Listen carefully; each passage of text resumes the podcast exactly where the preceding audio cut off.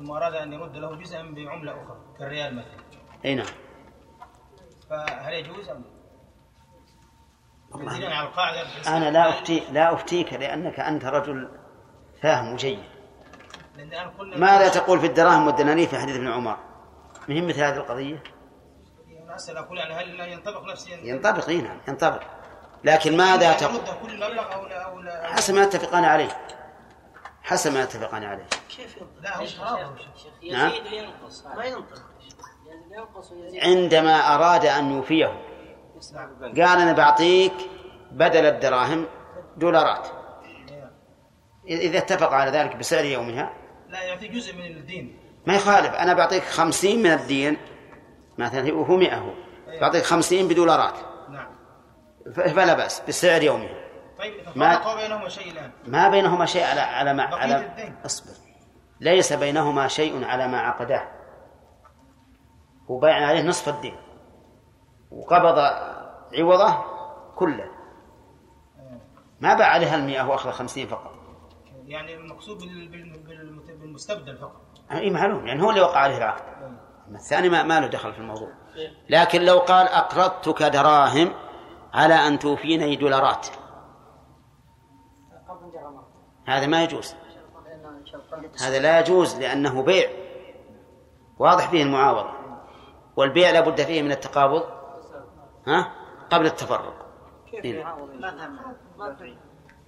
إذا قلت أقرضتك مئة ريال سعودي على أن توفينا توفيني إياها دولارات. هذا بيع. لا ما هو كل واحد. يزيد وينقص الدولار. سعر اليوم. ما يص... ما يصح. بسعر اليوم إذا كانت بسعر اليوم خذ الثمن حاضر نقد يدا بيد مثل ما قال الرسول. بسعر يومها ما لم تتفرقا وبينكما شيء. والمستقرض ما هو باخذ ما هو معطيه دولارات لأن ما عنده. كل قرض اشترط أن يصرف إلى غيره صار صار معاوضة. صار معاوضة.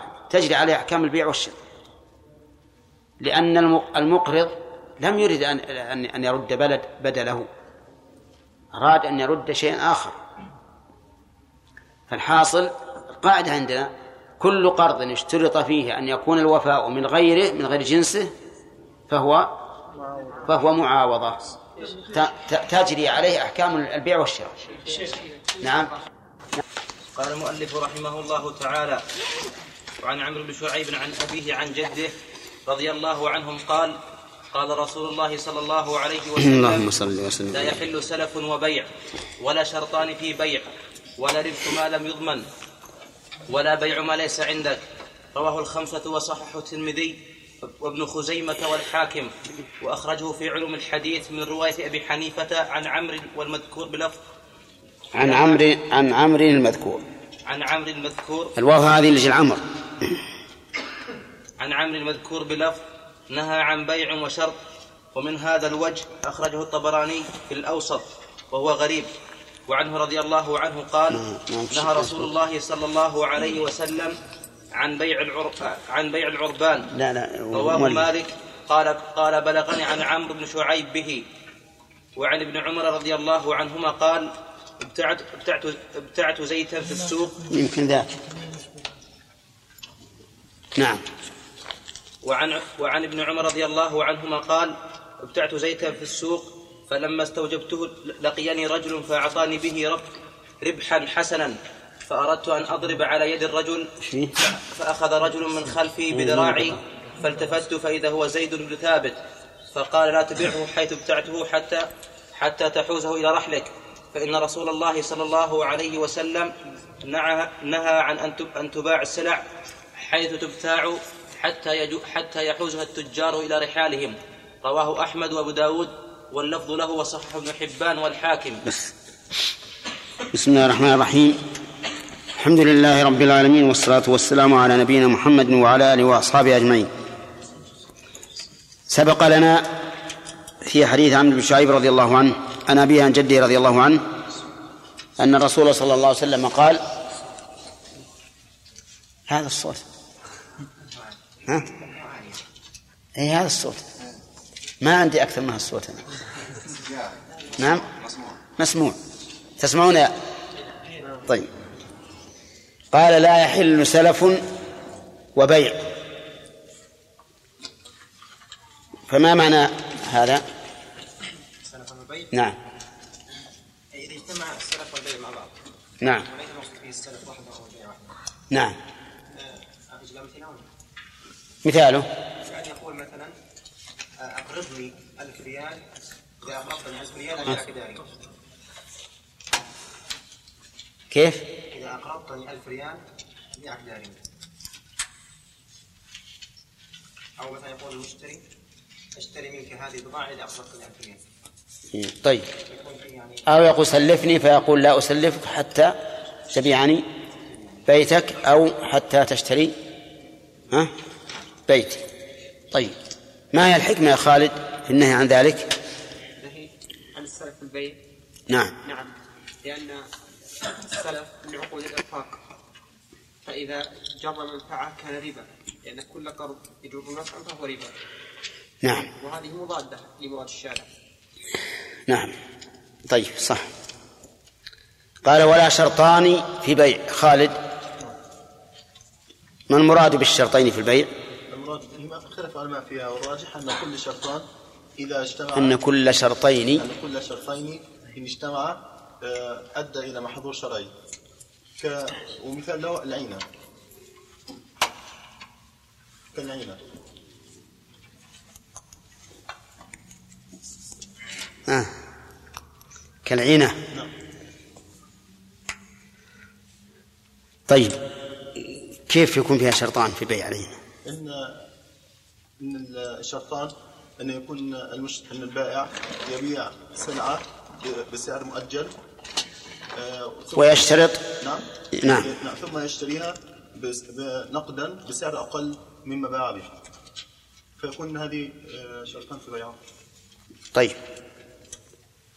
الشرطان في البيع هو باعوا بشرط يعني نقدا بشرط والشرط كذلك أن يشتري منه الشرط الثاني.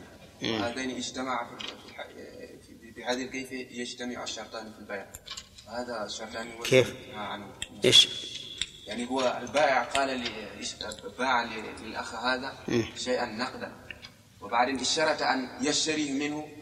أقل من ذلك يعني اشتراه باعه بأجل نعم. ثم بعد ذلك اشترط منهم أن يشتريه من منه هذا السلع مم. آه، نقدا بأقل منه. بأقل. هذا شرطان إيه هذه مسألة العينة. هذه مسألة العينة. أيوه هو. نعم طيب. قال ولا ولا ربح ما لم يضمن. معناه يا عبد المنان؟ ها؟ يعني ولا ربح ما لم يضمن يعني بيع ما ما لم ما لم تضمنه يعني ما لم يضمنه بيع ولا ولا الربح لا ربح يعني ما لم يضمنه المشتري أو يقبضه المشتري. يعني أن يربح في شيء لم يدخل في ضمانه. في ضمانه. مثل؟ لا مثل أن يبيع آه، لي- ما ليس عنده. مثل أن يبيع مثلا آه، العبد الآبق. ليس هذا مثلا يبيع سيارة آه، يعني مثلا رجل يبيع سيارات لا لا. هذا اللي تريد يمكن بيع ما ليس عندك. نعم. خالد؟ أنا؟ اي أنت. إي نعم. أقول أن يبيع مثلا أن يكون له في ذمة زيد 100 صاع بر نعم. نعم. أي نعم. ثم يبيع هذه 100 100 صاع هذه على عمرو فهذا لا يجوز لأنه لم يضمنها حتى يبيعه. لم يدخل في ضمانه. نعم. طيب لكن الحديث مو ما قال ولا بيع ما لم يضمن قال ربح. إي نعم مثلا ان تساوي مثلا عند أن تساوي مثلا 100 صاع 100 ريال. ثم يبيعها ب 110 ولو, ولو على نفس المدين. ولو على نفس المدينة ولو على نفس المدين لأنها ما دخلت في ضمانه. طيب. نعم. كان يشتري مثلا بر من إنسان ويبقى عنده لم يكتاله ثم يبيع على إنسان آخر. نعم. ما اكتاله ولا استوفى منه. ثم يبيع على إنسان آخر. نعم. فهو في ضمان البائع الأول. فلا يجوز أن يبيع على الآخر حتى يستوفيه أو يكتاله من الأول. نعم صح. هذا أيضا من من- مما دخل في قوله ولا ربح ما لم يضمن. ذكر بعض العلماء صورتين مختلف مختلفا فيهما. نعم يا. الصورة, الصورة الأولى أن آه، الصورة الأولى كأن يشتري كأن يبيع نخلا آه، كأن يبيع ثمر نخل آه، استأجره من صاحبه. لا. استأجره ولا اشتراه؟ اشتراه. طيب. رجل اشترى ثمر هذا النخل بعشرة آلاف ريال ثم باعه بإيش؟ بأكثر بأحد عشر ألف ريال.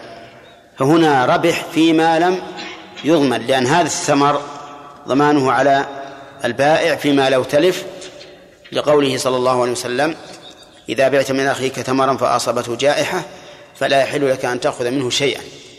طيب الصورة الثانية مختلف فيها.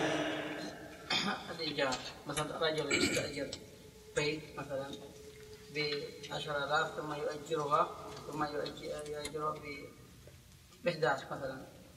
هذه ليس في ضمن هذا والراجح أنه لأن المدة المستقبلة ليست في ضمان في ضمان. في ضمان المستأجر. طيب. الراجح من هذين القولين في هذا في هذا في هاتين الصورتين. الراجح ان يجوز للم- للمستأجر أن أن يؤجر البيت. الراجح أنها لا تدخل في الحديث.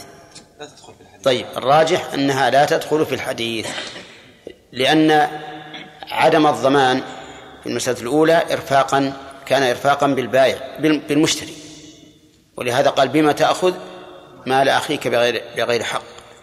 وليس من أجل أن سيطرته عليه لم تتم بل سيطرته عليه تامة وأما في الثانية فإن الضمان على المؤجر إذا تلفت العين وإذا بقيت فهي مضمونة. ولو أنها تلفت العين لكان المستأجر الثاني يرجع بالأجرة فيما بقي من المدة. طيب. ولا بيع ما ليس عندك. بندر. لها ثلاث صور نعم. الصورة الأولى يبيع ملك غيره ليشتريه منه. نعم. يبيع ملكه لكن غير مقدور عليه. وهو غير مقطوع عليه. طيب. الصورة الثالثة يبيع الديون في ذم ذمم الناس. إيش؟ يبيع الديون التي له في ذمم الناس. نعم. تمام. طيب. أن يبيع ملكه وهو غير قادر عليه مثل أن يبيع عبدا آبقا أو جملا شاردا أو طيرا طائرا أو يبيع مغصوبا لا يقدر على أخذه من غاصبه. نعم كل هذا يدخل في قوله ولا بيع ما ليس عندك ثم قال المؤلف رحمه الله الفوائد. طيب الفوائد. نعم. نعم الموصول لا بأس به مثل أن أبيع عليك شيئا في ذمتي. مئة صاع بر صفته كذا وكذا بمئة ريال. هذا لا بأس به. ما هو عندي. ما هو عندي. ما أنا ما بعت معين. ما بعت مثلا هذا الشيء المعين إنما بعت عليك شيئا موصوفا في ذمتي. ما عينت. المعين إنك تقول مثلا الجمل الفلاني اللي ضاع لي ال- ال- الطير الطائر طيري الفلاني الذي هو في السماء نعم ملكي الذي غصبه فلان. هذا معين. أما الموصوف فلا لأن الموصوف يثبت في الذمة. ودليل ذلك السلم. السلم كان الصحابة رضي الله عنهم يسلمون في. يسلفون في الثمار السنة والسنتين. يأتي إلى الفلاح ويقول أريد أن تبيع علي تمرا مثلا وليكن مئة صاع تمر كل صاع بدرهمين. صفة التمر كذا وكذا وكذا. ولهذا قال الرسول صلى الله عليه وسلم فليسلف في كيل معلوم ووزن معلوم إلى أجل معلوم. لم يقل فلا يسلف واضح؟ فهذا هو الفرق بين المعين وبين الموصوف في الذمة. أيضا فيه شيء موصوف معين كما لو بت عليك سيارتي التي عندي في الجراش صفتها كذا وكذا وكذا. هذا معين موصوف. وفي معين مرئي كما لو بعت عليك هذه السيارة. المعين تش- تشاهدها. فالمعين معين موصوف ومعين مشاهد مرئي والثالث موصوف لا مرئي ولا مشاهد ولا ولا معين. موصوف في الذمة فيتعلق في الذمة. نعم. قصة حكيم الحزام ما تصير صورة رابعة. أيهن؟ الرجل. نعم.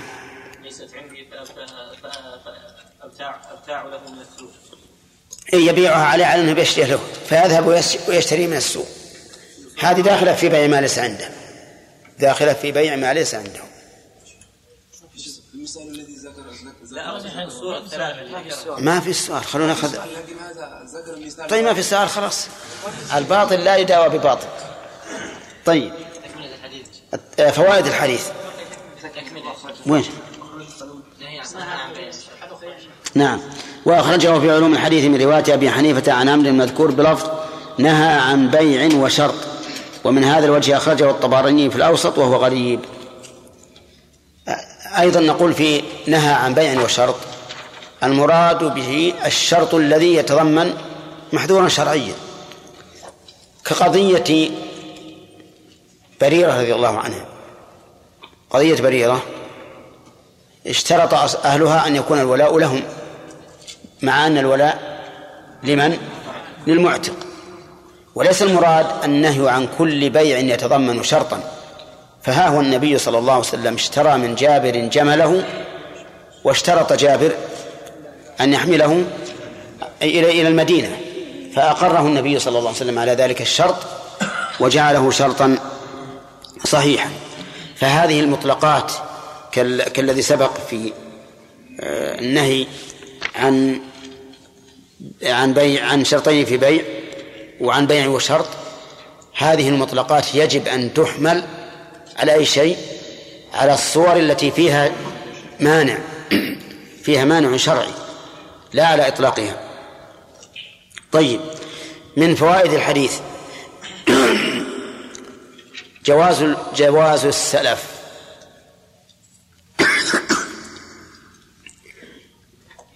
من أين يؤخذ؟ من قوله لا يحل سلف وبيع لأن المنهي عن الجمع وما نهي عن جمعه دل على جواز إفراده.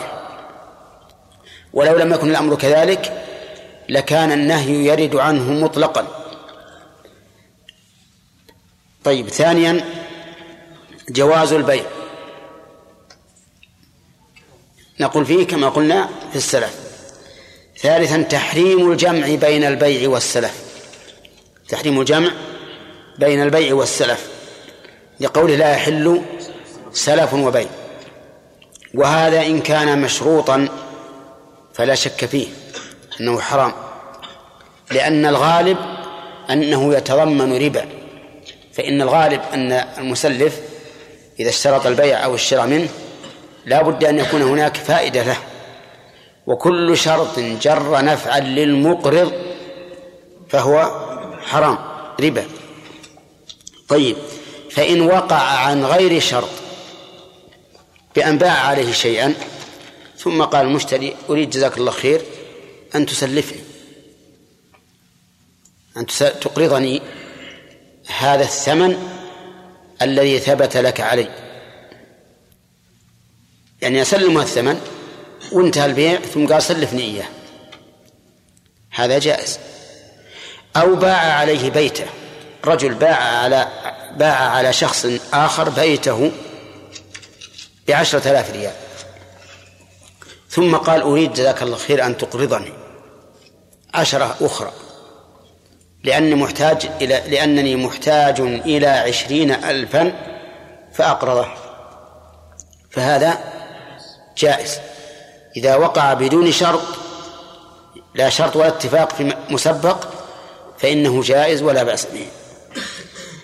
من فوائد الحديث أيضا تحريم كل شرط شرطين إذا اجتمعا لزم منهما محذور.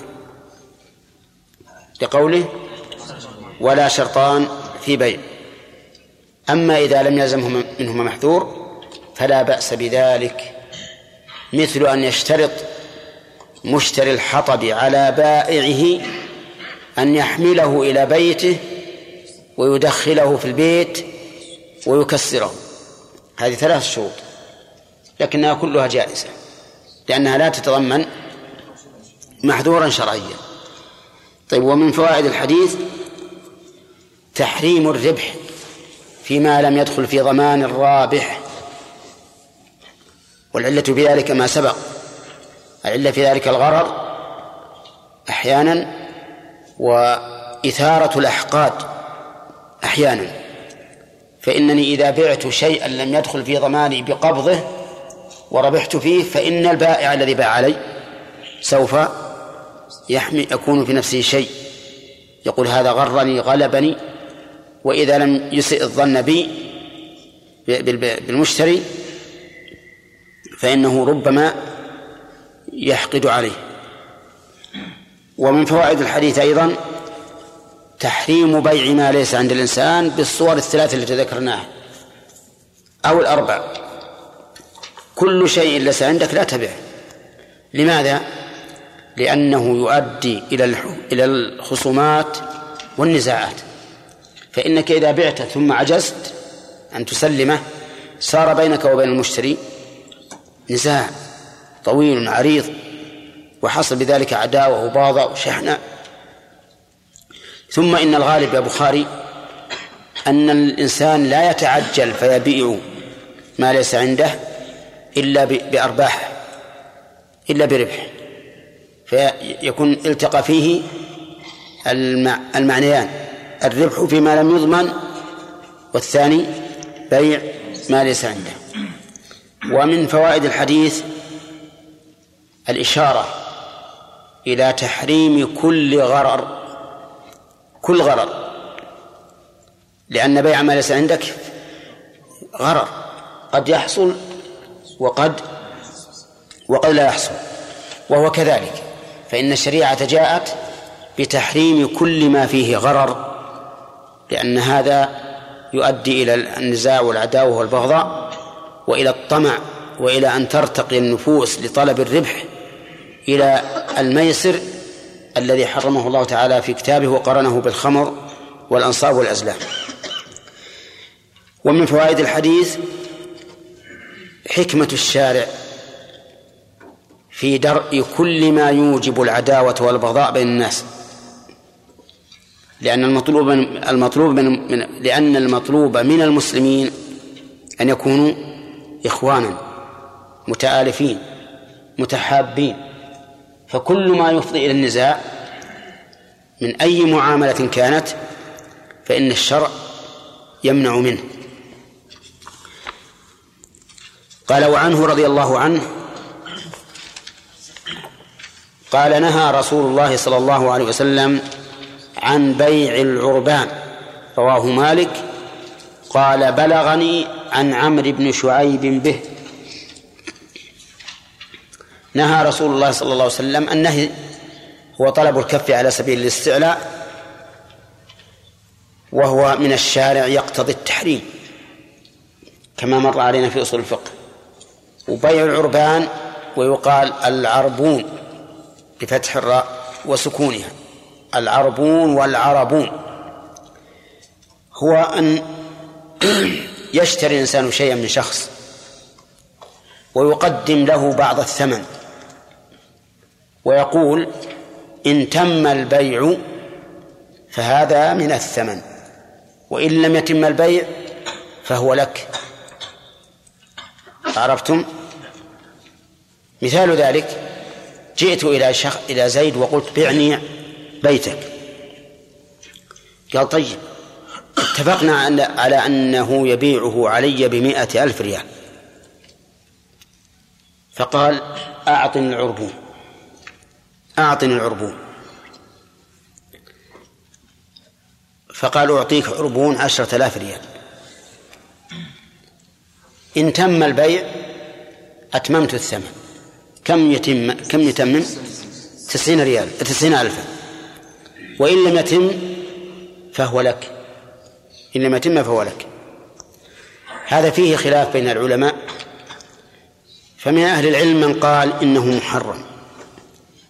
لأنه غرر وجهالة. قد يتم البيع وقد وقد لا يتم. فيكون هناك جهالة وغرر.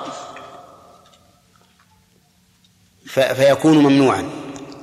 واستدلوا بهذا الأثر لكن هذا الأثر كما تشاهدون لا يصح. لماذا؟ لأنه يقول بلغني عن عمرو بن شعيب. يقوله مالك رحمه الله فمن الذي بلغ؟ ما هو الطريق؟ مجهول وحينئذ لا يصح. ولهذا كان القول الثاني في المسألة صحة بيع العربون وهذا مذهب عمر رضي الله عنه صح عنه ذلك وصح عن ابنه أيضا عمر وهو مذهب الإمام أحمد بن حنبل. أن بيع العربون جائز. ولا بأس به. قالوا والجهالة التي فيه ليست جهالة ميسر لأن الجهالة جهالة الميسر يكون فيه المتعاملان بين الغن والغر. بين الغنم والغر أما هذه فإن البائع ليس بغارم. بل البائع غانم. وغاية ما هنالك أن يرد إليه أن ترد إليه سلعته. أن ترد إليه سلعته. ومن المعلوم أن المشتري لو شرط الخيار لنفسه لمدة يوم أو يومين كان ذلك جائزا. وبيع العربون يشبه شرط الخيار إلا أن المشتري يقول بدل من أنني رددت عليه السلعة وربما تنقص قيمتها إذا علم الناس أنها اشتريت ثم ردت. بدلا من ذلك أنا أعطيه عشرة آلاف ريال يعني عشر الثمن أو أكثر وأقل حسب ما يتفقان عليه.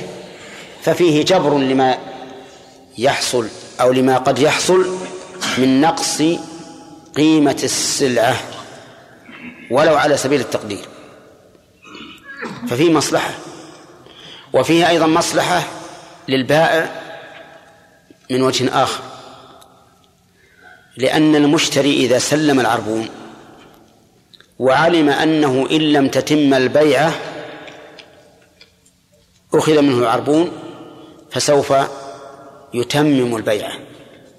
ولهذا البائع يشترط العربون في الغالب لأجل أن يتمسك ويمسك المشتري ما يهون ما يترك البيع. ففيه مصلحة للبائع. فيه أيضا مصلحة للمشتري لأن المشتري ربما إذا أخذ السلعة ثم ذهب ونظر وفكر وقدر علم أنه أنها لا تناسبه. أنها لا تناسبه. فإذا كان لم يشترط الخيار فهي لازمة له. وإذا اشترط الخيار بالعربون صارت غير لازمة. وهذا يقع كثيرا. يقع كثيرا. تجد الإنسان يشتري الشيء رغبة راغبا فيه جدا ثم يتغير نظره فيه أو يأتيه من جهة أخرى نفس الشيء الذي اشتراه يهبه له إنسان. فتطيب نفسه عن الذي اشترى ويرغب في رده فإذا كان قد اشتراه عن طريق العربون انتفع. فالقول الراجح في هذه المسألة وعليه عمل الناس اليوم أن بيع العربون لا بأس به. لا بأس به. لأنه مصلحة للطرفين. وليس من وليس من باب الميسر لأن الميسر يكون فيه أحد الطرفين إما غانما وإما غارما. أما هذا فليس فيه غر. البائع كسبان. لأنه يقول إن لم تأتي إن, إن, إن تم البيع فذاك وإن لم يتم فأنا قد ربحت العربون. فإذا قال قائل هل العربون مقدر؟ أي أنه يكون بنسبة شيء معين إلى الثمن؟ أو على حسب ما يتفقان عليه؟ الثاني. يعني على حسب ما يتفقان عليه. قد يعطيه من العربون عشرة ريالات والثمن مئة ألف. وقد يعطيه خمسين ألف والثمن مئة ألف. المهم أن هذا شيء هذا شيء يرجع إليهما لكن من المعلوم أنه إذا أعطاه عربون خمسين ألف من مئة ألف الغالب أنه يترك المبيع ولا لا؟ لا يترك لأنها خسارة كثيرة. فالغالب أنه لا يترك. والبائع إذا كان يخشى سوف يطلب عربونا كثيرا حتى. يستمسك من من المشتري قال وعن ابن عمر رضي الله عنهما قال ابتعت زيتا في السوق فلما استوجبته استوجبته يعني تم العقد وحصلت المفارقة ولزم وفي لفظ فلما قبضته. لقيني رجل فأعطاني به ربحا حسنا. فأردت أن أضرب أن أضرب على يد الرجل يعني أن أبيع عليه. وإنما كنا عن البيع بالضرب على اليد لأنهم كانوا يفعلون ذلك أحيانا. ومثلا اشتريت منك كذا وكذا فيقول طيب. ويضرب يده على يده كالمؤكد للبيعة. ولهذا يسمى عقد البيع. يسمى صفقة. صفقة. وليس معنى أنك تصفقه على وجهه لكن معنى أنك تصفق يده يدك على يده. ومنه التصفيق ضرب اليد على اليد. فكانوا في أحيانا عند البيع ولا سيما البيع البيعات الكبيرة يفعلون هذا. كالمعاهد الإنسان إذا أراد أن يعاهد شخصا مد إليه يده وعاهده. كما قال الله تعالى إن الذين يبايعونك إنما إنما يبايعون الله يد الله فوق أيديهم فمن نكث فإنما ينكث لنفسه ومن أوفى بما عاهد عليه الله. ولهذا سموا البيع بيعا لأنه مأخوذ من الباع لأن كل واحد من المتعاقدين يمد باعه الآخر.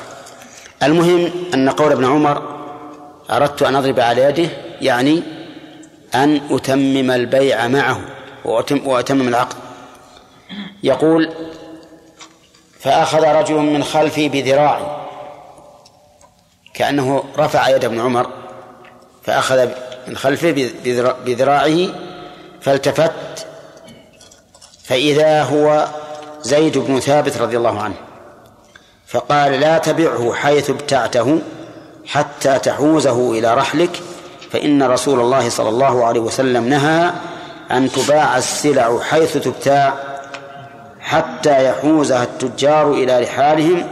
رواه أحمد وأبو داود واللفظ له وصححه ابن حبان والحاكم. يقول قال لا تبعه حيث ابتعته. حيث هذه ظرف مكان. وابتعته بمعنى اشتريته. يقال باع وابتاع. كما يقال شرى واشترى. شرى بمعنى باع. خلافا للغة العرفية عندنا أن شرى بمعنى اشترى. بل شرى بمعنى باع ومنه قوله تعالى ومن الناس من يشري نفسه ابتغاء مرضات الله. أي من يبيعها واشترى مقابلها باع وابتاع كشرى واشترى تماما. وقول حيث تبتاع أي حيث تشترى حتى يحوزها التجار إلى رحالهم يعني إلى أماكنهم. إن كانت دكانا فبالدكان إن كان بيتا فبالبيت إن كان خيمة فبالخيمة المهم إلى بيته الذي يأوي إليه ويسكنه. أو إلى محل تجارته. وقول حتى يحوزها التجار. التجار هم الذين يتعاملون بالتجارة والتكسب. والظاهر أنه ليس لها مفهوم وأنها جاءت على الأغلب وأن الإنسان إذا اشترى شيئا ولو لحاجته الخاصة ثم أراد أن يبيعه فلا يبيعه حتى يحوزه إلى رحله. طيب. هذا الحديث فيه دليل على فوائد كثيرة. منها جواز البيع والشراء من العالم والفقيه وذوي الجاه بدليل فعل ابن عمر رضي الله عنهما. وما ولا يخفى على أحد مكانة ابن عمر رضي الله عنهما من العلم والفقه. والدين والورع وهو كذلك أي أنه يجوز للعالم والفقيه والعابد أن يبيع ويشتري كغيره لكن كره بعض أهل العلم أن يبيع القاضي ويشتري بنفسه وإنما كرهوا ذلك أي كرهه بعض أهل العلم لئلا يحاب القاضي ويكون عند المحابي له خصومة. لأن القاضي كل الناس إما أن يحتاجوه وإما أن يترقبوا حاجتهم إليه. فربما يحابونه تحسبا لما سيكون عنده من من المخاصمة. ولكن الصحيح أنه لا يكره للقاضي أن يبيع ويشتري في حاجاته. أما في مسألة التجارة وطلب التكسب فالأولى أن يتنزه الإنسان عن ذلك. لأن الإنسان إذا داخل الناس في تجاراتهم سقط من أعينهم سقط من أعينهم وعرفوا أنه مثلهم ينازعهم جيفة الدنيا. وأظن للشافعي رحمه الله أبيات حول هذا الموضوع.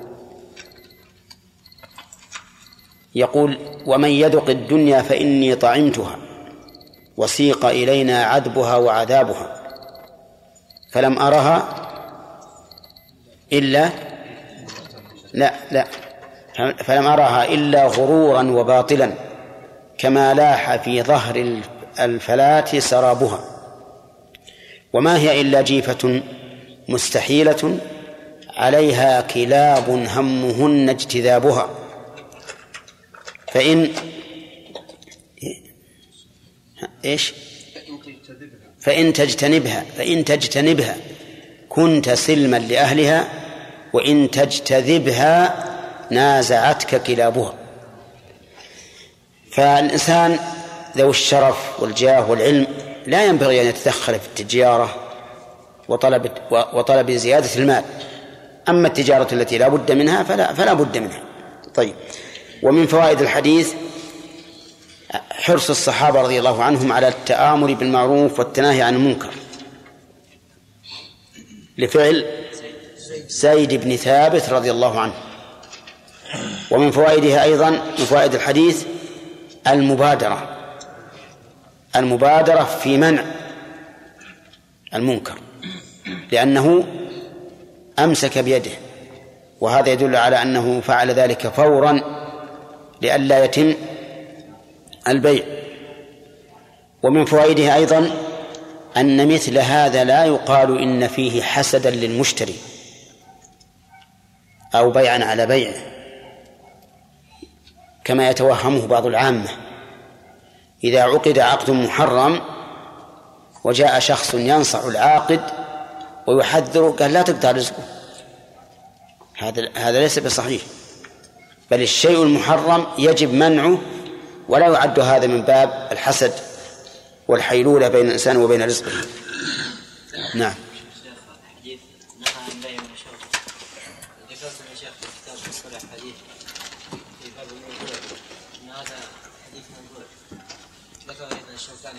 نعم وأنا مثل ما قلنا أن أن أن حديث م- من بلغ مالك؟ من بلغ؟ أي. نهى عن بيع الحديث اللي أخرجه الطبراني في الأوسط؟ أي. في كتاب والله نسيت نسيت كان ذكراه نعم. الشيخ نعم. تبحث أنت. نعم. أقول الأربول ما يكون فيها أكل إلا المال بالباطل. أبدا. بما يأكل مال أخيه في غير حق. ما هو بح- بحق. لأنه هو الذي رضي بذلك. صاحب العربون المشتري هو الذي رضي بذلك. المقامرة قلنا لا يجوز لو لو هو قليل إيه لأن ذيك أحدهما إما غانم وإما غارم. هذا الآن الغارم هو المشتري على كل حال. هذاك ما هو بغارم شيء نعم. الشيخ هنا قال لا يباع يعني نهى عن أن يباع الأربون ما قال أن إيش؟ أقول نهى أن يباع لا لا لا عن بيع العربون عن بيع طيب إيه؟ آه. فهو من باب إضافة الشيء إلى جنسه يعني كيف يعني عن البيع المعروف ببيع العربون من باب إضافة الشيء إلى جنسه مثل خاتم حديد نهى عن بيع وجاز أن يهبه لا لا لا ما هو بالمنهي بيع العربون نفسه اللي سلم يعني عن البيع المعروف بهذا بهذا الوصف. بيع عربون هذا هذا من باب إضافة الشيء إلى جنسه نعم. السلام على رسول الله. قال المؤلف رحمه الله وعن ابن عمر رضي الله عنهما قال ابتعت زيتا في السوق فلما استوجبته لقيني رجل فأعطاني ربحا حسنا فأردت أن أضرب على يد الرجل فأخذ رجل من خلفي بذراعي فالتفت فإذا, فإذا زيد ثابت فقال لا تبعه حيث ابتعته حتى تحوزه إلى رحلك فإن رسول الله صلى الله عليه وسلم نهى أن تباع السلع حيث تبتاع حتى يحوزها التجار إلى رحالهم. رواه أحمد وأبو داود واللفظ له وصححه ابن حبان والحاكم. وعنه رضي الله عنه قال قلت يا رسول الله إني أبيع الإبل بالبقيع فأبيع بالدنانير وآخذ الدراهم. وأبيع بالدراهم وآخذ الدنانير آخذ هذا من هذا وأعطي هذا من هذا. فقال رسول الله صلى الله عليه وسلم لا بأس أن تأخذها بسعر يومها ما لم ما لم تفترقا وما وبينكما شيء. رواه الخمسة وصححه الحاكم. بسم الله بسم الله الرحمن الرحيم الحمد لله رب العالمين. والصلاة والسلام على نبينا محمد وعلى آله وأصحابه أجمعين. قال المؤلف رحمه الله تعالى وعن ابن عمر رضي الله عنهما قال ابتعت زيتا في السوق. ابتعت بمعنى اشتريت. وأما بعت فهو بمعنى أعطيت الشيء. وابتعت بمعنى اشتريت. فإذا زاد فعندنا مادة شرى إن زادت فيها إن زيدت فيها التاء فهي بمعنى الأخذ. وإن حذفت فهي بمعنى الإعطاء فالبائع معط والمشتري آخذ. يقال شرى بمعنى باع واشترى بمعنى أخذ يعني اشترى. ويقال باع بمعنى إيش؟ أعطى. وابتاع بمعنى أخذ.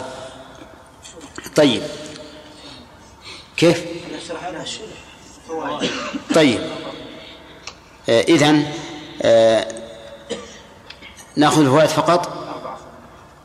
ما هي؟ جواز البيع والشراء من العالم وذوي الجاه. إيش من ذوي العالم؟ من العالم. إيه. الفقيه وذوي الجاه. وذوي الجاه. طيب. الثانية حرص الصحابة على التأمر بالمعروف والنهي عن المنكر. طيب. الثالثة المبادرة بمنع المنكر. نعم. والرابعة أن مثل هذا لا يقال أن فيه حسدا للمشتري أو بيعا على بيعه على بيعه كما يتوهمه بعض العامة. نعم. واضح هذه الفوائد؟ بسم الله الرحمن من فوائد هذا الحديث أيضا أنه لا يجوز بيع الشيء في مكانه الذي الذي اشتري فيه حتى يحوزه المشتري إلى رحله. لقوله نهى النبي صلى الله عليه وسلم أن تباع السلع حيث تبتاع حتى يحوزها التجار إلى رحالهم ولا فرق في هذا بين ما يحتاج إلى توفية وما لا يحتاج.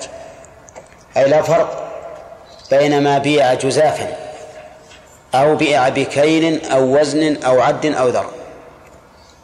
فمثلا لو بعت سيارة لو اشتريت سيارة من معرض وبعتها في هذا المعرض كان هذا ها حراما لأن النبي صلى الله عليه وسلم نهى أن تباع السلع حيث تبتاع. ولو اشتريت كيسا من البر كل صاع بعش بدرهم. هذا يحتاج إلى توفية. فإنه لا يجوز أيضا بيعه حتى تكيله وتحوزه إلى رحلك. لأن النبي صلى الله عليه وسلم نهى عن بيع السلع حيث تبتاع حتى يحوزها التجار إلى رحالهم. وظاهر هذا أنه لا فرق بين أن تكون السلعة فيما يختص بالبائع أي في مكان يختص بالبائع كدكانه وقراشه وبيته أو فيما هو عام كالسوق. لأن هذه القصة كانت في السوق. ولكن في النفس من هذا شيء. وذلك لأن السوق رحل للبائع والمشتري فمثلا إذا اشتريت كومة خضرة في سوق الخضار من حبحب أو قثاء أو غيرها فهل نقول لا يجوز لك أن تبيعها ما دامت في هذا المكان حتى تحوزها إلى رحلك نقول في هذا نظر لماذا؟ لأن هذا الذي باعها لم يبعها في مكان يختص به وقد باعها وخلى بينك وبينها وذهب. وأنت الآن لو حزتها إلى أي مكان تحوزها. ليس من العرف والعادة أن الإنسان إذا اشترى شحنة من هذه الأشياء يذهب بها إلى بيته ليبيعها في بيته أو في دكانه. بل جاءت العادة أن يبيعها في هذا المكان وهذا هو الظاهر. وعلى هذا فيكون يكون هذا الحديث خاصا فيما ينقل إلى الرحل أما ما لم تجد العادة بنقله ويكون البائع قد خلى بينه وبين المشتري في مكانه العام فلا يدخل في هذا الحديث. من فوائد الحديث أن للشرع نظرا في قطع ما يوجب الحقد والبغضاء. وجه ذلك أن النبي صلى الله عليه وسلم إنما نهى عن بيع السلع في مكان ابتياعها لئلا يربح المشتري. وحينئذ يكون في قلب البائع عليه شيء من الحقد والبغضاء. حتى وإن كان البائع قد باع باختياره لكن من المعلوم أنه إذا كسب عليه المشتري فقد يظن أنه إيش؟ أنه غلبه. أنه غلبه وأخذ منه بأقل فيكون في نفسه شيء عليه. لا سيما وأن الشيطان يحرص على مثل هذه الأمور. وبناء على هذه العلة قال شيخ الإسلام ابن تيمية رحمه الله لو باعه على من على من اشتراه منه فإن ذلك لا بأس به أو باعه تولية فإن ذلك لا بأس به. ما معنى تولية؟ يعني برأس المال بدون ربح. ولكن ظاهر الحديث يخالف هذا وأنه لا يجوز بيعه لا تلوية لا تولية ولا مرابحة ولا على البائع وعلى ولا على غيره. وهذا هو الأقرب. ومن فوائد الحديث جواز البيع والشراء في الأصل. لأنه إنما إنما منع بيعها حيث تبتاع. فيدل على أن الأصل إيش؟ جواز البيع. وهذا هو وهذا هو الأصل. لقول الله تعالى وأحل الله البيع وحرم الربا. ونستفيد من هذا الأصل أنه لو ادعى مدع أن عقد بيع معين عقد باطل. أو عقد محرم ماذا نقول؟ نقول هات الدليل. وإلا فالأصل أن عقد البيع حلال حتى تأتي بدليل. ثم قال وعنه أي عن ابن عمر رضي الله عنه قال قلت يا رسول الله إني أبيع الإبل بالنقيع وفي رواية بالبقيع. البقيع معروف هو بقيع الغرقد الذي فيه مقبرة أهل المدينة. والنقيع معناه منتقع الماء. وهذا وهو موضع قريب من المدينة. تباع فيه الإبل. يقول كنا نبيعها بالبقيع أو بالنقيع. فأبيع بالدنا بالدنانير. وآخذ بالدراهم. وأبيع بالدراهم وآخذ الدنانير. آخذ هذا من هذا وأعطي هذه من هذه من هذا فقال رسول الله صلى الله عليه وسلم لا بأس أن تأخذها بسعر يومها ما لم تفترق إلى آخره. قوله فأبيع بالدنانير وآخذ الدراهم. الدنانير جمع دينار وهو النقد من الذهب والدراهم جمع درهم وهو النقد من الفضة. والنقدان هما الذهب والفضة. فكان يأخذ يبيع بالدنانير ويأخذ الدراهم وبالعكس وقوله آخذ هذا من هذه وأعطي هذه من هذا من هنا بدلية أي بمعنى بدل لأن من معاني من البدلية ومنه قوله تعالى ولو نشاء لجعلنا منكم ملائكة في الأرض يخلفون. منكم يعني بدلكم. فهو يأخذ هذا بدل هذا وهذه بدل هذه. فقال رسول الله صلى الله عليه وسلم لا بأس أن تأخذها بسير يوم مثال ذلك. يبيع البعير بخمسة دنانير ويأخذ عنها ستين درهما. أو يبيعها بستين درهما ويأخذ عنها خمسة دنانير. فسأل النبي صلى الله عليه وسلم عن ذلك فقال لا بأس أن تأخذها بسعر يومها ما لم تفترقا وبينكما شيء.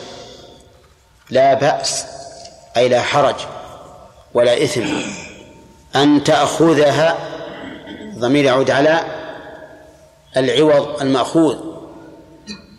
بدلا عن العوض الثابت في الذمة سواء كان مأخوذ دنانير بدل دراهم أو دراهم بدل دنانير. لكن اشترط النبي صلى الله عليه وسلم بشرطين.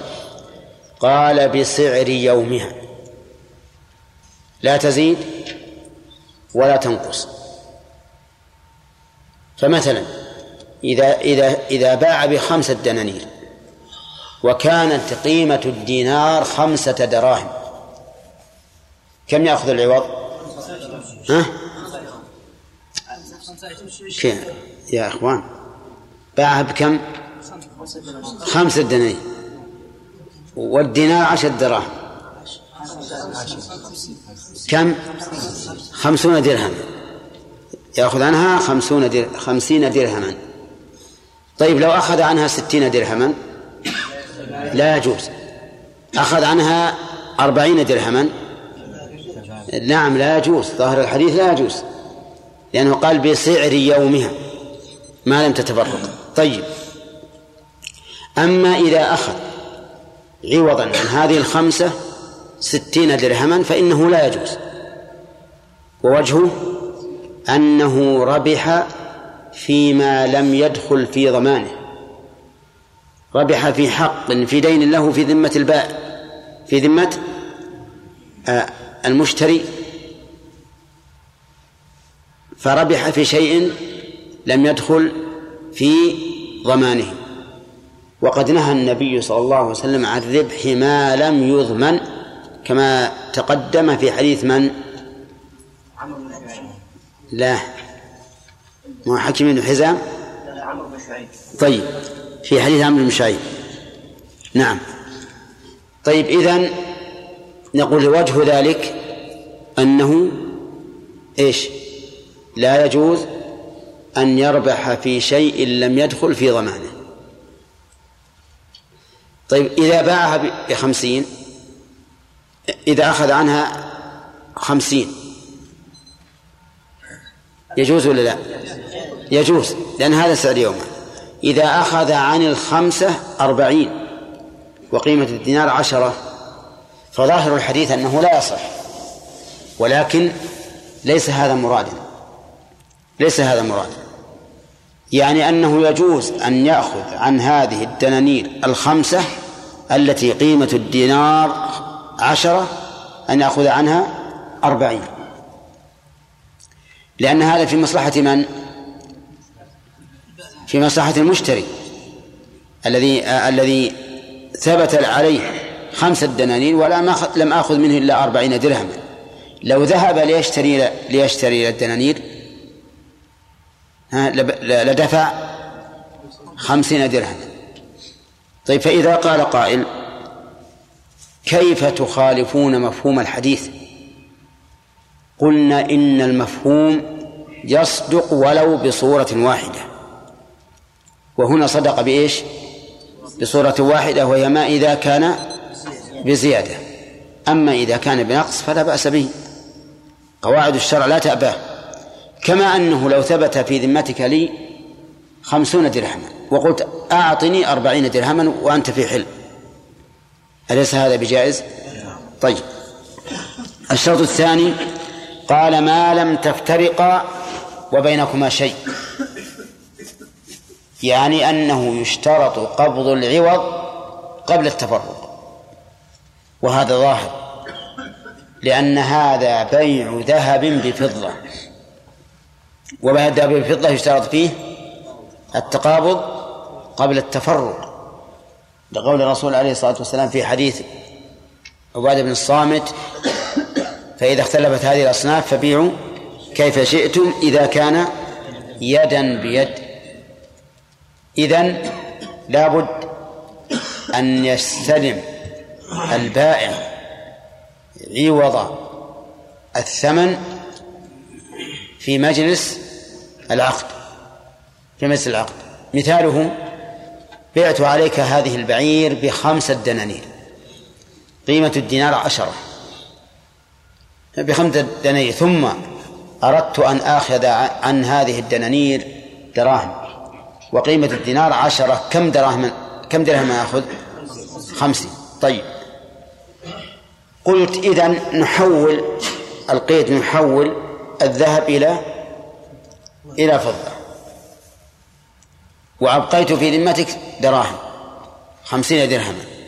هل يجوز؟ ها؟ لا يجوز. لا بد أن يعطيني الدراهم. لا بد أن يسلمني الدراهم. ووجهه ما ذكرت لكم. أن بيع الدنانير أن بيع الذهب بالفضة يشترط فيه التقابض في مجلس العقد. طيب فإن فإن أخذت عوضا عنه ما ما يجوز فيه النسب. ما يجوز فيه النسب. بأن قلت الدراهم الدراهم التي في ذمتك آخذ عنها هذه السيارة. فوافق.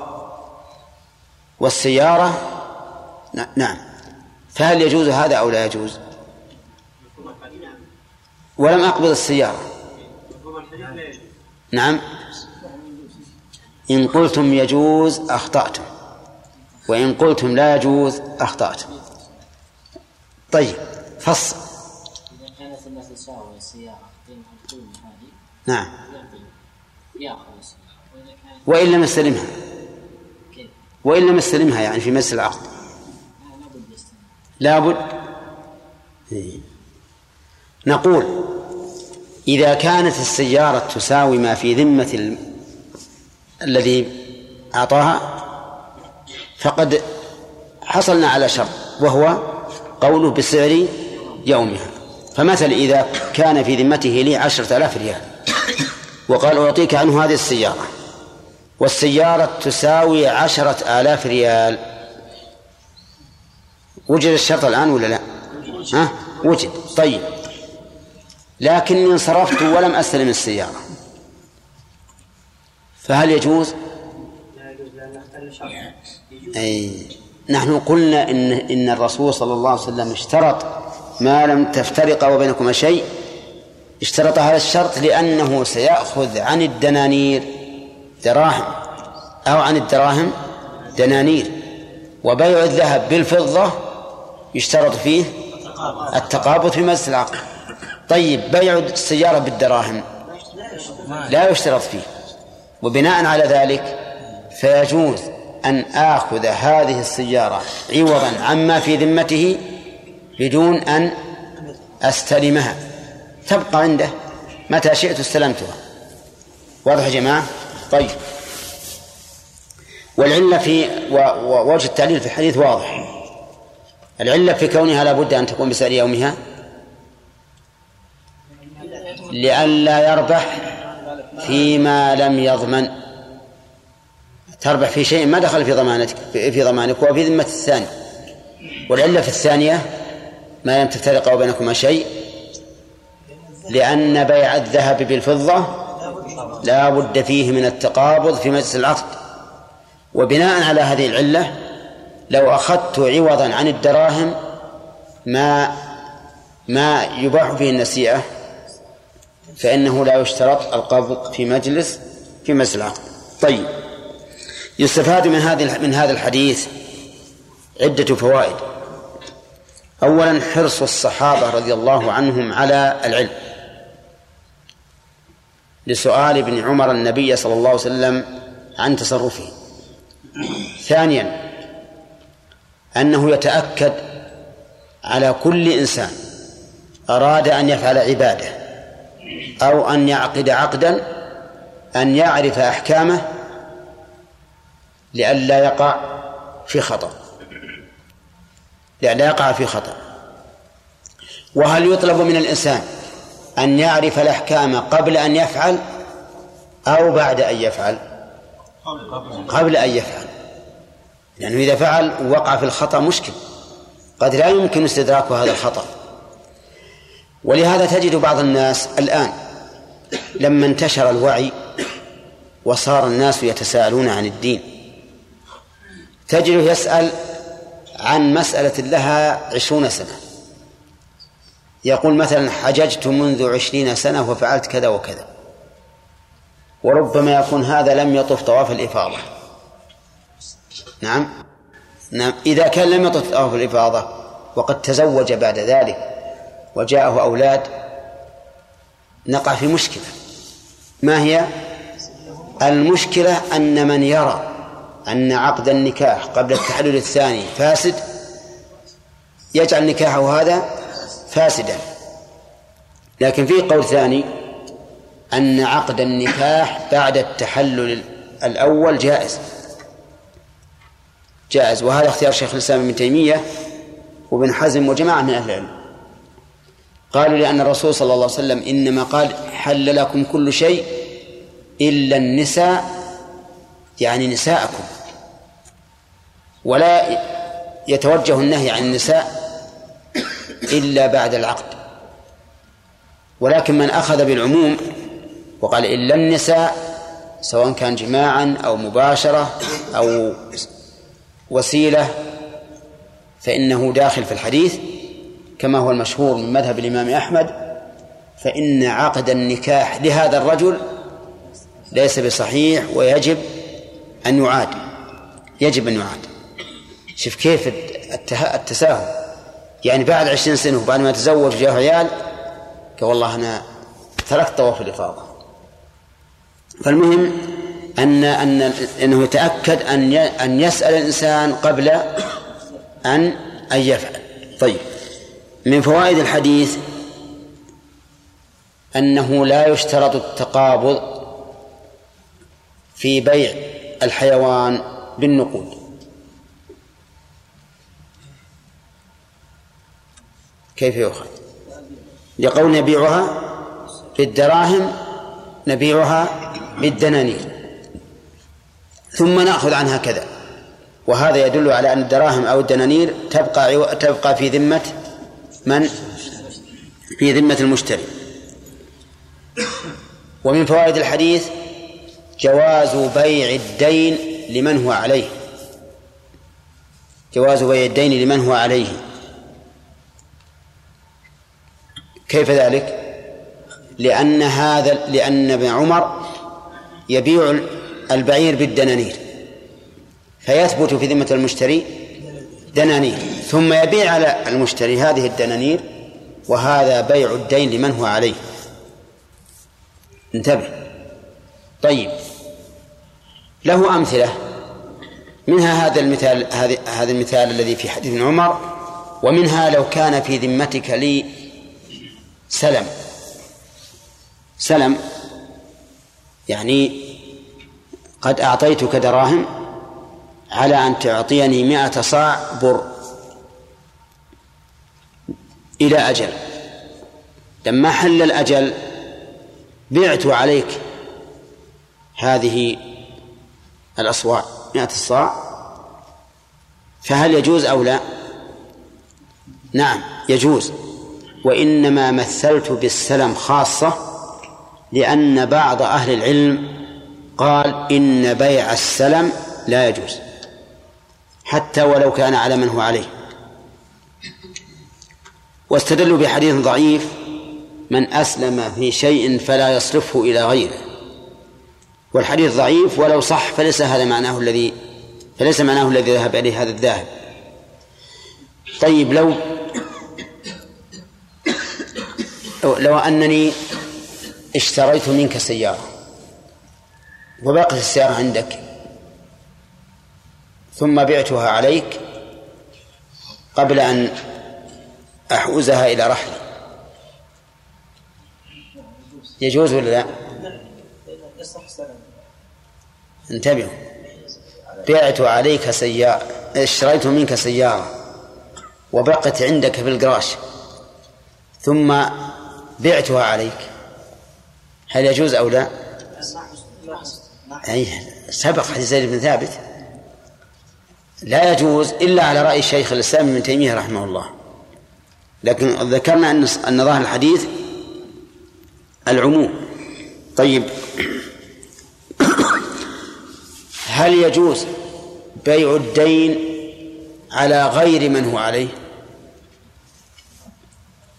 في هذا خلاف بين أهل العلم. أما المذهب فإنه لا يجوز أن يباع على غير من هو عليه. مثال ذلك في ذمتك لشخص مئة صابر فباعها الذي هي له على زيد وأحاله عليك. هل يجوز أو لا؟ نعم. المذهب لا يجوز. وذلك لأن هذا المشتري قد يقدر على تسليم على استلام هذا الدين وقد لا يقدر. فيكون في البيع نوع نوع غرر. وقد نهى النبي صلى الله عليه وسلم عن بيع الغرر. تفهمين الصورة ولا لا؟ طيب. وقال بعض أهل العلم إنه يجوز بيع الدين على غير من هو عليه بشرط أن يكون معلوما جنسه وقدره وأجله إذا كان مؤجلا وأن يكون مقدورا على أخذه يكون مقدورا على أخذه. وقال إنه ما دام صاحب الدين مقرا به وثقة يمكن أخذ الدين منه والأجل معلوم. والجنس معلوم والنوع معلوم والقدر معلوم فإن هذا لا يدخل في بيع الغرر الذي نهى عنه رسول الله صلى الله عليه وسلم. واضح؟ وهذا هو الصحيح. ويدل على ذلك أن العلماء رحمهم الله الذين منعوا بيع الدين على غير من هو عليه قالوا لو باع مغصوبا بيد الغاصب وهو قادر والمشتري قادر على أخذه فإن ذلك جائز وصحيح. فنقول المغصوب عين باعها من هي له والدين دين باعه من هو له ولا فرق لا فرق بين الدين والعين في الواقع لأن العلة هي القدرة على التسليم. وما دام المشتري قادرا على تسلم المبيع ممن هو عنده أو في ذمته فلا محذور في ذلك. وهذا القول هو الصحيح لكن يشترط أن لا يبيعه بما يجري فيه الربا. بأن يكون في ذمة المدين دراهم ويبيعها الطالب على شخص ثالث بدنانير لماذا يشترط؟ لأنه ينتفي التقابض ولا بد من التقابض قبل التفرق. والشرط الثاني ألا يربح البائع فيها فإن ربح فهو حرام. لأنه ربح فيما لم يدخل في ضمانه. مثل أن يكون مثل أن يكون الدين الذي في ذمة المطلوب مئة صاع بر الصاع يساوي عشرة فبعته بأحد عشر. هل يجوز هذا ولا لا؟ لا يجوز لأنني ربحت في شيء لم يدخل في ضماني. إذن البيع بيع الدين. على غير من هو عليه جائز بشروط. ما هي؟ الشرط الأول أن يكون مقدورا على أخذه. والشرط الثاني أن يكون معلوما قدره معلوما جنسه وقدره ووصفه وأجله. الشرط الثالث أن لا يجري أن لا يجري فيه ربا النسيئة بما مع ما مع ما باعه به. في شرط رابع ما هو؟ ألا ألا يربح فيه. فإن ربح فيه فإنه لا يجوز لأنه ربح فيما لم يضمن وقد نهى النبي صلى الله عليه وسلم عن ذلك. فإذا تمت هذه الشروط فما المانع؟ طيب ألا نشترط شرطا آخر أو شرطا خامسا؟ بأن يكون المدين مستعدا للتسليم. ها؟ نعم القدرة على التسليم لكن هنا أو الأخذ. لكن هنا قد يكون المشتري في نفسه ظانا أنه قادر وأن صاحبه سهل الانقياد ويخلف الظن ويكون داخلا على خطر بخلاف ما إذا قال المدين أنا مستعد للتسليم. يعني لو قيل بهذا الشرط لأجل قطع ال ال الاختلاف لكان هذا القول جيدا فتكون الشروط على هذا خمسة. طيب الفرق بينه إنه قد يتصور إنه قادر على التسليم ولكن ما ما يقدر. يماطل به الثاني. طيب فإن كان فإن كان هذا الدين على الغير غير ثابت ما ثبت. يعني جاءنا واحد وقال أنا أطلب فلان مئة صاع بر. فقال أحد الحاضرين بعها علي. هذا لا يصح. إذا ممكن أن نضيف هذا الشرط السادس أيضا. أن يكون الدين ثابتا ببينة أو إقرار. ببينة أو إقرار. لأنه إذا لم يثبت كيف يبيع عليه يبيع عليه شيئا لم يثبت؟ طيب من شروط من فوائد هذا هذا الحديث أنه لا يحل أن يأخذ عوضا بأكثر من سعر اليوم. لقوله عليه الصلاة والسلام لا بأس أن تأخذها بسعر يومها.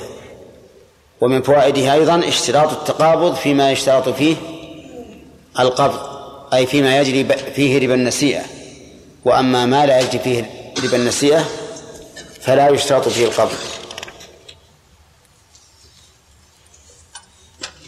طيب هل نأخذ من الحديث أنه لا يلزم المستفتي أن يسأل عن الموانع؟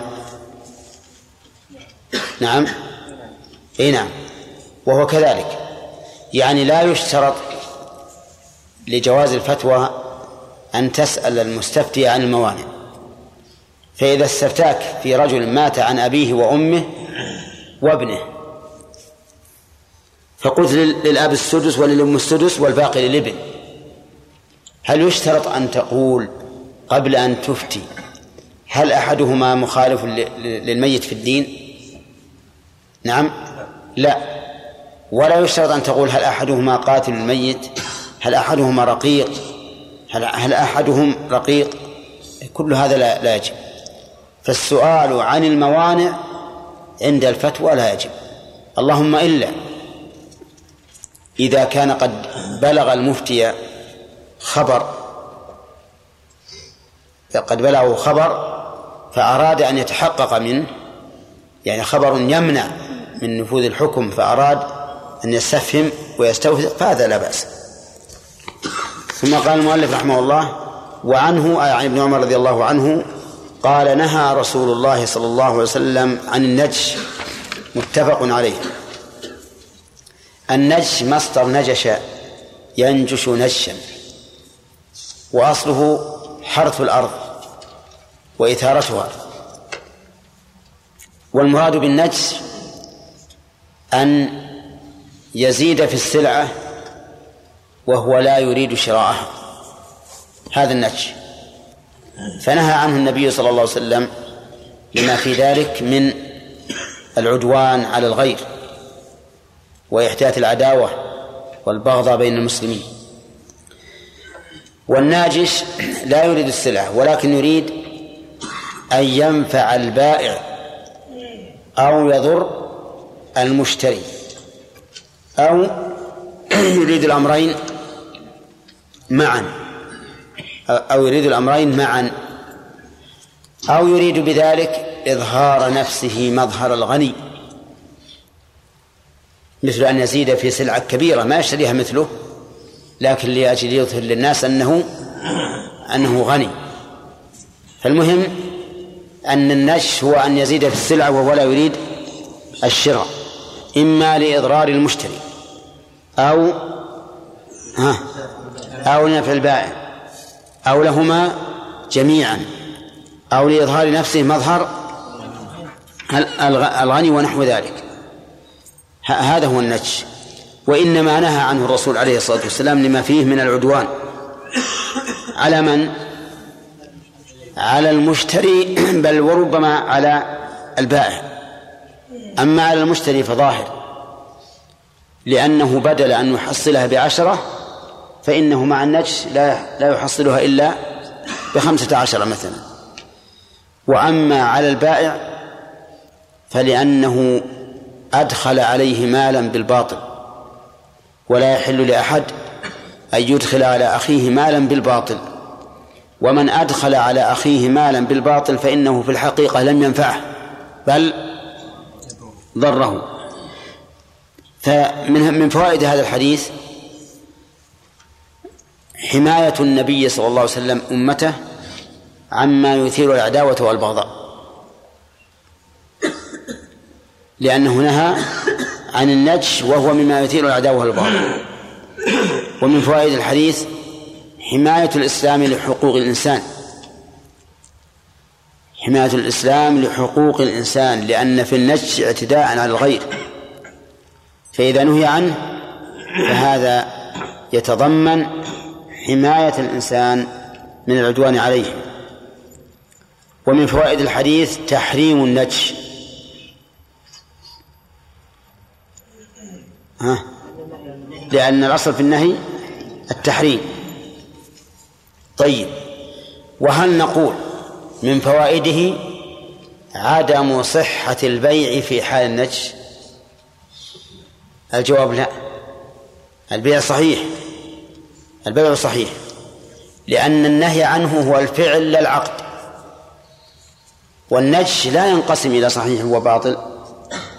والذي والذي يقسم إلى صحيح وباطل إذا ورد النهي عنه هو الذي يقال إن النهي يقتضي فيه الفساد. وأما ما لا ينقسم إلى إلى صحيح وفاسد فلا يصح أن نقول إنه صحيح أو إنه فاسد. فلو قال لنا قائل الظهار حرام هل فيه ما هو صحيح وما هو فاسد؟ لا لأنه لا ينقسم إلى إلى إلى إلى صحيح وفاسد. لكن البيع إذا وقع إذا وقع في وقت منهي عنه مثل بعد نداء الجمعة الثاني فهو حرام.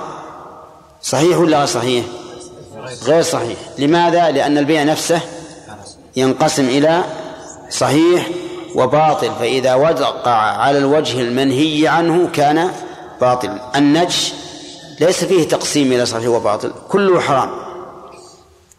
فلا نقول إن من اشترى بالنجش فشراؤه باطل. لا نقول بذلك. لماذا؟ لأن النجس لا ينقسم إلى صحيح وباطل فلا يكون العقد باطلا. طيب. ولكن بالنسبة لمن وقع عليه النجش مهم منه. فهل شراؤه صحيح؟ الذي وقع عليه النجش نعم شراؤه صحيح. ولكن هل له الخيار؟ الجواب نعم. إذا كا إذا زاد الثمن عن العادة فله الخيار. مثاله نجش زيد على عمرو. نجش زيد على عمرو. كانت السلعة لو النجش تساوي عشرة. وبالنجس لم يأخذها عمرو إلا بخمسة عشر. نقول البيع صحيح. ولكن إذا تبين أن أن أن فيه نجشا فإن للمشتري وهو عمرو الخيار. الخيار بماذا؟ بين أن يردها ويأخذ الثمن أو أن يسقط عنه ما زاد على ثمن المثل. نقول لا الأول نقول الأول. بين أن يرد السلعة ويأخذ الثمن أو يبقيها بثمنها الذي استقر عليه العقد. لأن البائع يقول ما ذنبي؟ ليس لي ذنب.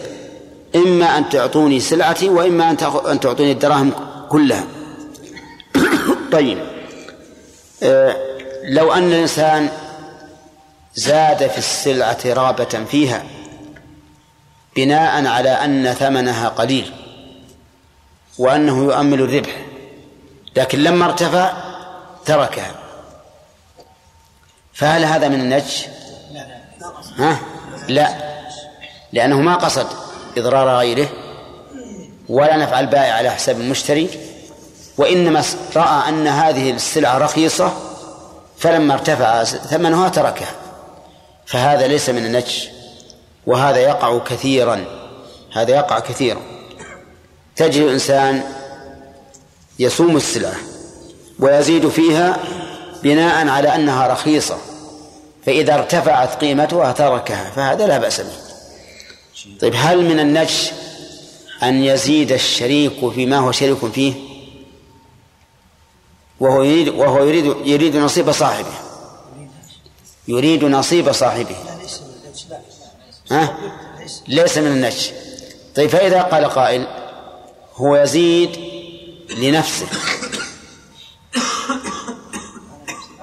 فالجواب ليس يزيد لنفسه بل هو يزيد على نفسه بالنسبة لنصيب شريكه. أما بالنسبة لنصيبه فهو مالكه هو ملكه ما يحتاج إلى أنه يقع عليه العقد. فحينئذ لا يصح أن نقول إنه زاد لنفسه وعلى هذا فيجوز لأحد الشركاء أن يزيد في السلعة المشتركة ولا يعد هذا من النجش نعم. نعم. يقول النجش المدح نعم. يقول النجش المدح هل هو من النجش ولا لا مدح السلع ليس من النجش لكنه من باب التدليس. اللهم إلا عن معنى بعيد لأن مدح السلعة يستنهض همة المشتري فكأنه يثيره لكن معروف أن أن النجش هو الزيادة في السلعة في ثمنها نعم فرق يا شيخ بين بيع الدين على ما هو عليه بين المصارفة يعني وبين إيش؟ بين المصارفة يعني يصارف الدراهم بدنانير أو يبيع عليه دينه الذي في ذمته بدراهم سيصرف في ذمة فلان دراهم نعم. عليه بدنانير نعم. هو نفس الصرف ولهذا قلنا لا بد من من القبض قبل التفرق هنا. نعم خالد شيخ أحسن الله إليكم والبيع السيارات المينا قبل ضمها إلى المعارض يجوز كما يفعل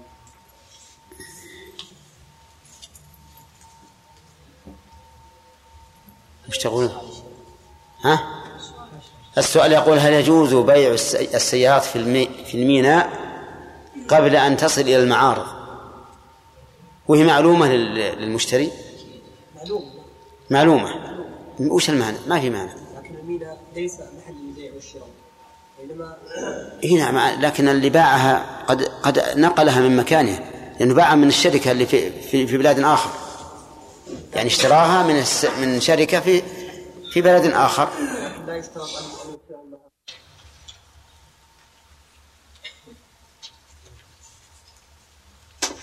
ها. يا ولدي ورا ما تراجع. ها. إيش ما عندك؟ إيش؟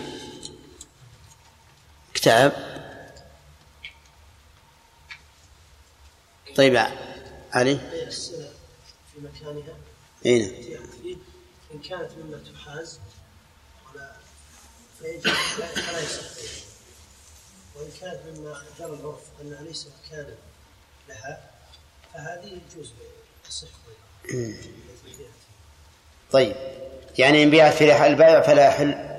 في رحال المبيت في رحال البائع. فلا يحل بيعها حتى ينقل المشتري إلى حوزة. إلى رحله. طيب أما إذا كان الرحل عاما فهذا تصح. فيكون ذلك بالتخلية أن يخلي بينها و- وبين المشتري. طيب. الدليل ياسر؟ انه ابتاع ابتاع زيتا بالسوق فلقاه رجل فلقاه رجل فاعطاه بربحا حسنا ولحد لم يحوز إلى رحلة. فنهى زيد بن ثابت وقال النبي صلى الله عليه وسلم قال نهى وسلم تباع آه، السلع حيث تبتاع حتى يحوز التجار رحالهم نعم. صح. الحكمة من ذلك يا عليان. ما حضرت؟ آدم. عشان لا لا صاحب الباع عشان ما ما يشك فيه يقولوا يمكن خدعني. علشان ما يشوف البايع؟ يعني يكون يشوف زي خدع كده. أي. يعني لئلا يبيعه بربح فيكون في قلب البائع عليه شيء. ويقول إنه خدعني. كذا؟ طيب. بناء على هذا التعليل إبراهيم لو باعه برأس ماله. ها؟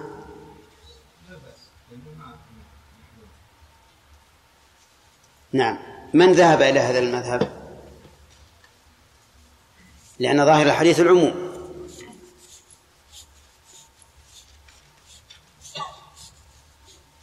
عبد الله؟ شيخ الإسلام ابن تيمية رحمه الله. طيب. وهل الأولى الأخذ بهذا المذهب أو بعموم الحديث؟ شاكر. بعموم الحديث. ويقال إذا إذا صح أن هذه العلة وانتفت في صورة من الصور فالأولى الأخذ بالعموم سدا للذريعة. طيب.